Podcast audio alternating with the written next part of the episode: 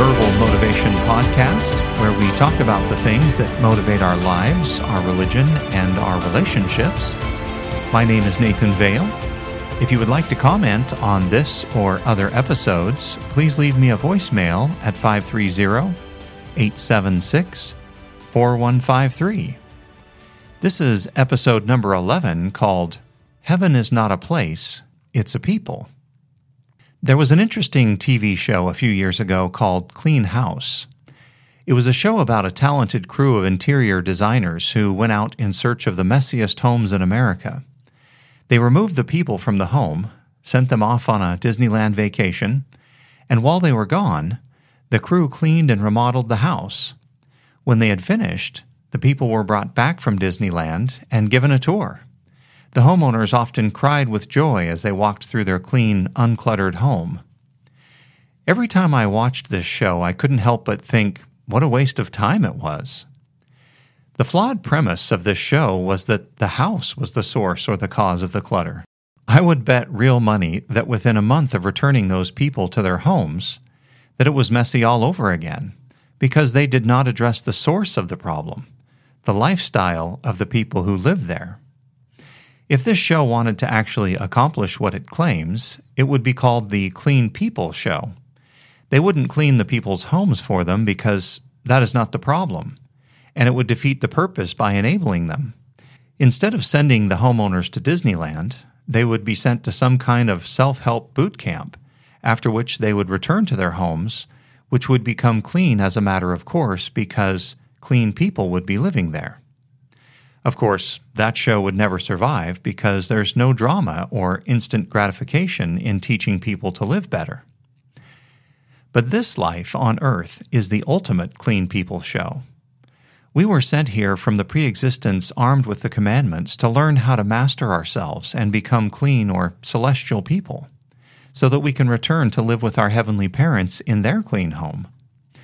The mistake that many of us as Christians make is thinking that heaven is a place, in the sense that we will become clean or celestial as a result of living there. But that is the exact opposite of how it works. To be clear, it is true that the earth will be celestialized, and it will be glorious, and it will be an actual place for the righteous to inhabit. But my point is that if sinful people are allowed to live there, then it will be no different than what we have right now. It's not the place that makes heaven what it is, it's the people who live there.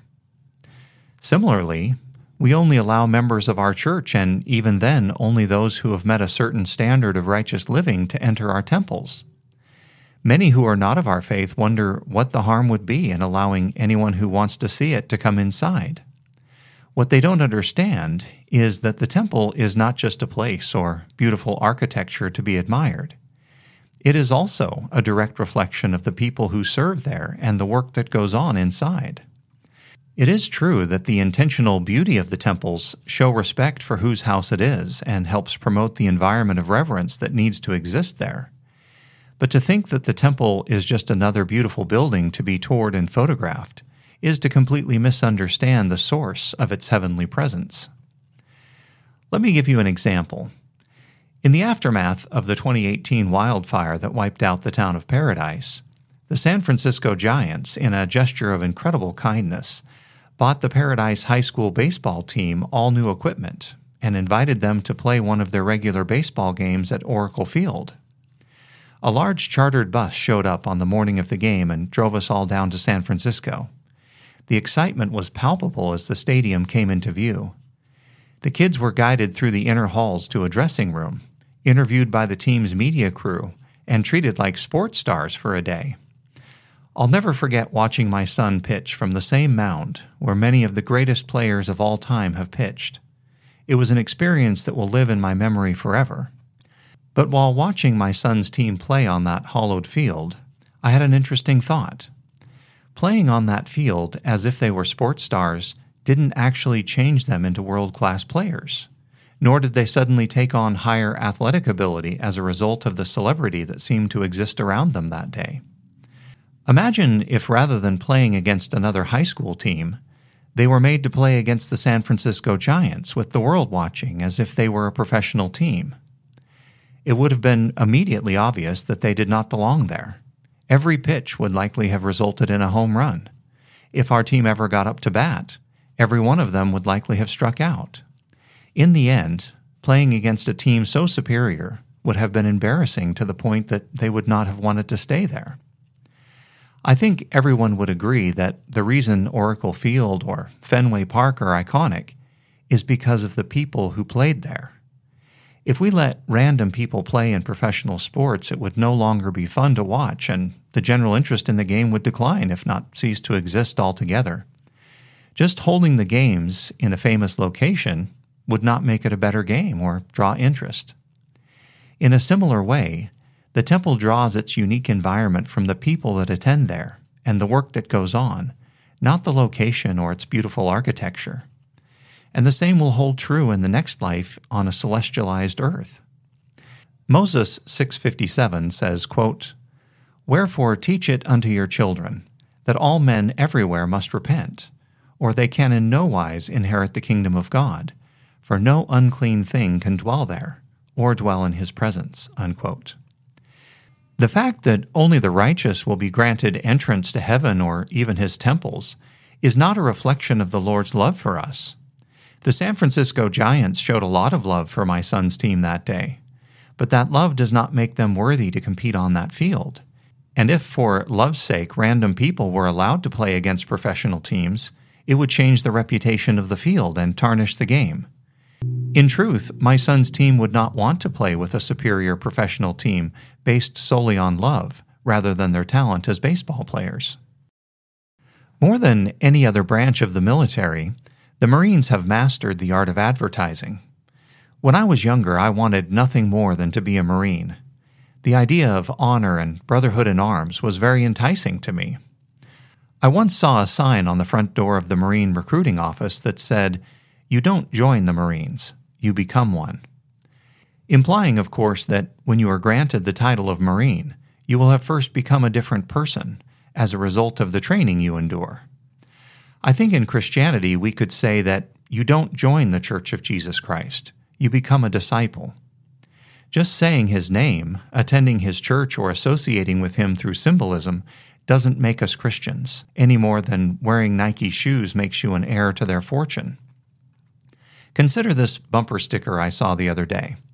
It said, If going to church makes you a Christian, does going into the garage make you a car? A friend of mine named Jeanette gave a talk one Sunday and perfectly encapsulated what I'm talking about with one simple line. If you want to go to heaven, she said, you have to take it with you. That is the whole gospel right there. There will not be some heaven placement program in the next life that will pick for us our proper location in the celestial realms. Who we become in this life is the arbiter of our heavenly placement. A few years ago, I went to a woman's home to do an evaluation, and as soon as I stepped through the door, I was taken aback by the enormous amount of junk that was stacked everywhere. There was a path just wide enough to walk from one room to the next, but nowhere to sit down.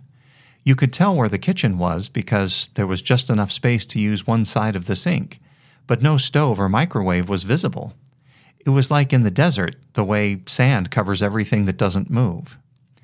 As we slowly navigated through the house, she kept saying over and over that the reason the place looked so bad was because she had been robbed. In a very frustrated and passionate voice, she told me that the police wouldn't take her seriously because she can't tell them what was taken.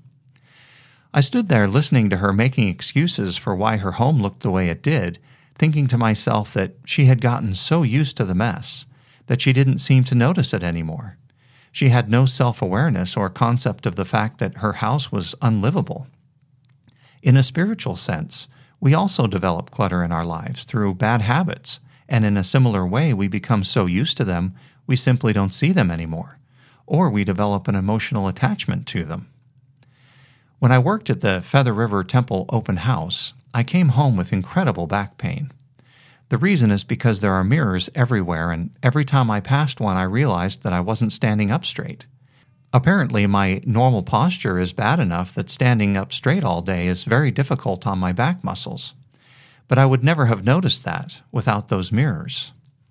The purpose of places like the temple and weekly church attendance is to help us see the spiritual clutter and bad spiritual posture, if you will, that are preventing us from developing the celestial nature that lives in each one of us as children of God. I had a fascinating experience one day when I thought I was having that same hoarder's experience again at a different gentleman's home. At first, it appeared to be the same cluttered mess that I had seen before. Stacks of junk completely filled the house. But as I walked his narrow path through the house, I began to notice that everything stacked floor to ceiling was brand new and even expensive. This gentleman was a lawyer by profession, and he told me that he had purchased some kind of insurance that guaranteed his salary forever if he ever became disabled, which he did. He is unable to work, so he sits at home drawing a healthy salary and buying things online all day. Every time I went to his house, there were stacks of unopened boxes on one side of the porch that had arrived from online retailers, and a stack of flattened boxes on the other. It somehow wasn't gross like the First Lady's house because it was all brand new stuff, but the effect was exactly the same. He had no use of his home. He couldn't have a guest because there was nowhere to sit other than his bed, and he got no enjoyment from his home or the things that overcrowded it. My point is that if we have habits that are deplorable, or if we have habits that are accepted and even celebrated by society, they're still bad habits. Anything that prevents us from progressing spiritually is just clutter. I love the story of David and Goliath. When he was young, he tended sheep, a dangerous job, as it turns out. He once chased down a lion that had taken one of his sheep and killed the lion and took his lamb out of its mouth. Unfortunately, we often miss the main point when telling the story of David killing Goliath as an isolated instance. As if David was sitting around on a hillside somewhere, working his thumbs on a PlayStation, when he heard Goliath calling out a challenge to all of Israel, and on the battlefield that day, David became a great warrior. In truth, Goliath was the last in a long line of fierce beasts that David had slain in his life, each one giving him greater strength and confidence. It is worth considering how this mega hero who battled wild beasts and slew Goliath ended up an adulterer and ultimately arranged the murder of his lover's husband. I think it is because in the run up to Goliath, he was constantly building and sharpening his skills through the challenges of protecting his flock. He was at the top of his game on that day in the battlefield. But after he became king, I can only imagine that his every need was attended to. He probably let down his guard a little and slowly developed some bad habits while entertaining dignitaries and enjoying the finer things in life. Thus, in the run up to Bathsheba, it seems likely that he was spiritually out of shape and unprepared for the temptation. When I was younger, I had some meager artistic skills. My dad asked me to draw a poster for a class he was teaching. It showed David drawing back, muscles rippling and confident, about to cast the stone that would kill Goliath. But behind Goliath there was an image of Bathsheba, and the caption read, If David only knew who his real Goliath would be.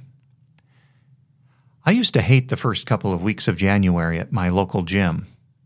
All the equipment was jammed up with people that I knew would be gone by February.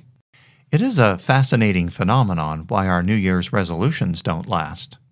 I think it is because every January it's like we are figuratively placing ourselves into a clean year and expecting that new year to magically make us better people. Well, that can't and obviously doesn't work because the calendar is not the source of our shortcomings and therefore it has no power to change them. It's the habits that have slowly formed over the years that have caused the accumulation of clutter in our lives. If we could just walk away from them one day because of the date on a calendar, they wouldn't be called habits. In the most recent conference, President Nelson challenged us to think celestial. I love that phrase because it's not a demeaning or judgmental restriction on what we can or shouldn't do. It's an invitation to think differently. If we change our attitude, it will in turn change our actions, which will in turn make us better people. That is an inside out kind of change rather than an external circumstance that will magically bring about a different person. Norman Vincent Peale once said, quote, You'll never be what you want to be unless you know what you want to be. Unquote. In other words, there is no harm in setting goals, but the power to accomplish them comes from our attitude and who we want to be in our lives, not a date on the calendar. Unlike in sports, where there are many who put in the work but simply do not have the talent to become professional players, every one of us is a child of God, and it is our birthright to become celestial beings. But we have to first decide that that is what we want to do, and that decision will motivate us to put in the lifelong work of removing clutter. And just like the city of Enoch, we can create heaven right now in our own homes by setting aside this idea that heaven is a destination and embracing the fact that the journey there is what will make us into celestial people. My name is Nathan Vale, and this is the Verbal Motivation Podcast.